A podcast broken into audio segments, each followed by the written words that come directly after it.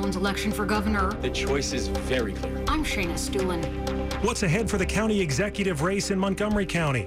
I'm John Aaron. Latin masses in the Washington Archdiocese are being restricted to three Catholic churches. I'm Sandy Kozel. Natstick on the Diamondbacks tonight. It's 10 o'clock. This is CBS News on the Hour, presented by Indeed.com. I'm Allison Keyes. Global worries now over the rising cases of monkeypox in more than 70 nations. The World Health Organization is declaring it a public health emergency of international concern, and the White House Pandemic Office says that is a call for a coordinated response. LGBTQ advocacy groups are stressing that the disease is affecting everyone, not only gay men. CBS News medical contributor Dr. David Agus. This comes obviously on the heels of a pandemic which is still ongoing, another viral outbreak of concern around the globe. It's just showing us that as humans are very susceptible to virus and they are going to continue to cause problems and we need to put resources both in identifying these virus and in identifying treatments and vaccines for these virus. The heat scorching much of the nation has been around for days now, and Todd Borak at the Weather Channel says it has been tough for tens of millions. It's not necessarily unusual to have 90, 95, 100 degree temperatures in late July. The problem is having these temperatures day upon day on end, and the heat will be relentless once again for your Sunday.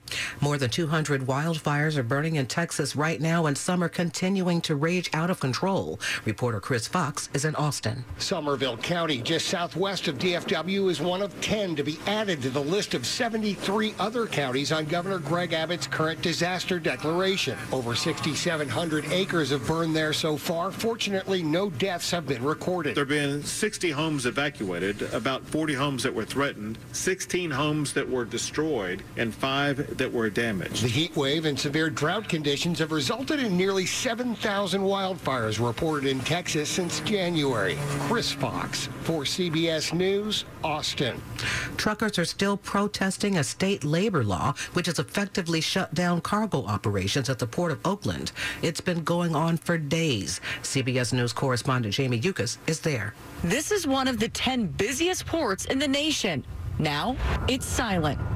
Except on the outside, where truckers gathered, they've effectively shut down the Port of Oakland, protesting a new California labor law that makes it harder for independent drivers to operate. I'm here to support my family because we have bills to pay. Gladys Hernandez says she's been here every day and has no plans to leave. Have you bought your ticket yet? Across America with Mega Jackpots, it's Mega Millions. You've still got a chance. No one matched all six numbers in last night's drawing, but four tickets matched five numbers and three were worth three million bucks. Now the prize is in the neighborhood of eight hundred million dollars. This is CBS News. Need to hire quality candidates fast? You need Indeed, the end-to-end hiring solution. Attract, interview, and hire candidates all in one place. Visit Indeed.com slash credit. 10.03, Saturday, July 23rd, 2022. 78 degrees, overnight lows going down to low 70s. Heat advisory for tomorrow.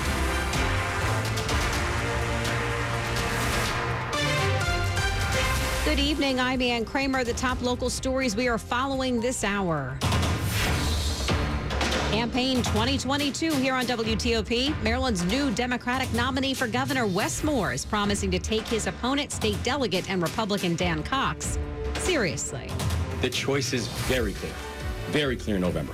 It's a choice between unity and division. The best-selling author and former CEO of an anti-poverty nonprofit said in his first speech since cinching the nomination that despite Cox's allegiance to former President Donald Trump, the election isn't about the former president. Abortion access is on the ballot.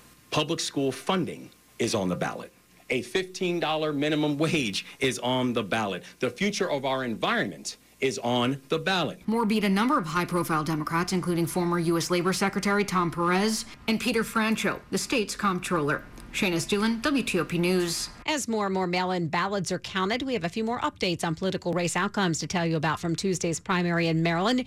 Nicolee Ambrose has been projected to win the GOP nomination in Maryland's congressional district, in the second district, that is. Yuripzy Morgan is the projected winner for the Republican nomination in the third congressional district in Maryland. In Baltimore City, State's Attorney Marilyn Mosby has lost her bid for reelection to defense attorney Ivan Bates. Mosby is facing federal charges of perjury and making false statements on loan applications to purchase properties in Florida. 1004, we still don't know the winner of the Democratic nomination for Montgomery County Executive, and it could be a while before a winner's decided. Mail in ballots are currently being counted. Then the Montgomery County Board of Elections says the counting of provisional ballots will start on Wednesday. The last of the mail in ballots won't start being counted until Friday. Heading into this weekend, incumbent Democrat Marc Elrich held a lead of just 0.3% over challenger David Blair. That amounted to 296 votes. In a message late this week, Elrich said there were lots of votes left to tally up. This year, over 115,000 mail-in ballots were requested, and as of Election Day, only 29,388 had been received. Reardon Sullivan has already been projected as the winner on the Republican side. John Aaron, WTOP News. The Pope limited the use of the Latin Rite at Catholic Masses last year. The Roman Catholic Archdiocese of Washington is now making changes to comply with that ruling. Cardinal Wilton Gregory says the Pope's intention was to bring about greater unity in the church through the celebration of Mass and the sacraments in the language of the people attending. So, effective September 21st, only three churches, all non parish churches, will be the only places in the diocese where the Old Latin Mass can be celebrated. Those are the Franciscan Monastery of the Holy Land in Northeast D.C. and two sites in Maryland, the Chapel of St. John the Evangelist Parish in Forest Glen, and the Mission Church of St. Dominic. Sandy Kozel, WTOP News. Three bicyclists, bicyclists, that is, have been killed so far this month at the district. An artist and fellow cyclist decided to memorialize the victims with ghost bikes. Monica Morin's been working on a memorial bike for Michael Randall when she heard about another bicyclist's death. She spoke with our news partners at NBC4 and calls the deaths heartbreaking. I started painting these bikes. It was on July 10th when there was only one. And then Michael Gordon was hit and killed, and now I was doing two. And then as of two days ago, now I'm doing three and uh. Ghost bikes will be installed this weekend at intersections where those cyclists were hit and killed by drivers. Coming up after traffic and weather, new unemployment numbers in Virginia as one industry there continues to struggle to fill open jobs. It's 1007. Engagement ring shopping is enough of a challenge for your average guy, but try doing it while on a ship deployed hundreds of miles away. My name's Andrew. I'm a chief petty officer in the United States Navy. Andrew wanted to propose to his girlfriend when he returned, so he reached out to Diamonds Direct via email. They had really great reviews while looking online, so I shot him an email telling him my story, that I was gone out at sea, wouldn't be back for six months. I gave her kind of my price range, and she was able to send me pictures and information about many different rings, and then I made my choice and picked it up. Andrew made arrangements for a friend to bring him the ring as soon as his ship docked, and the proposal turned out to be a huge event. And then the moment I walked off the brow onto the pier, my girlfriend was standing there, which is when I dropped to a knee and proposed to her. It was great. Hundreds of people there on the pier, and we were actually featured on the news. Diamonds Direct. They're extremely military friendly. If you're in the Navy and like me looking for an engagement ring, Diamonds Direct is an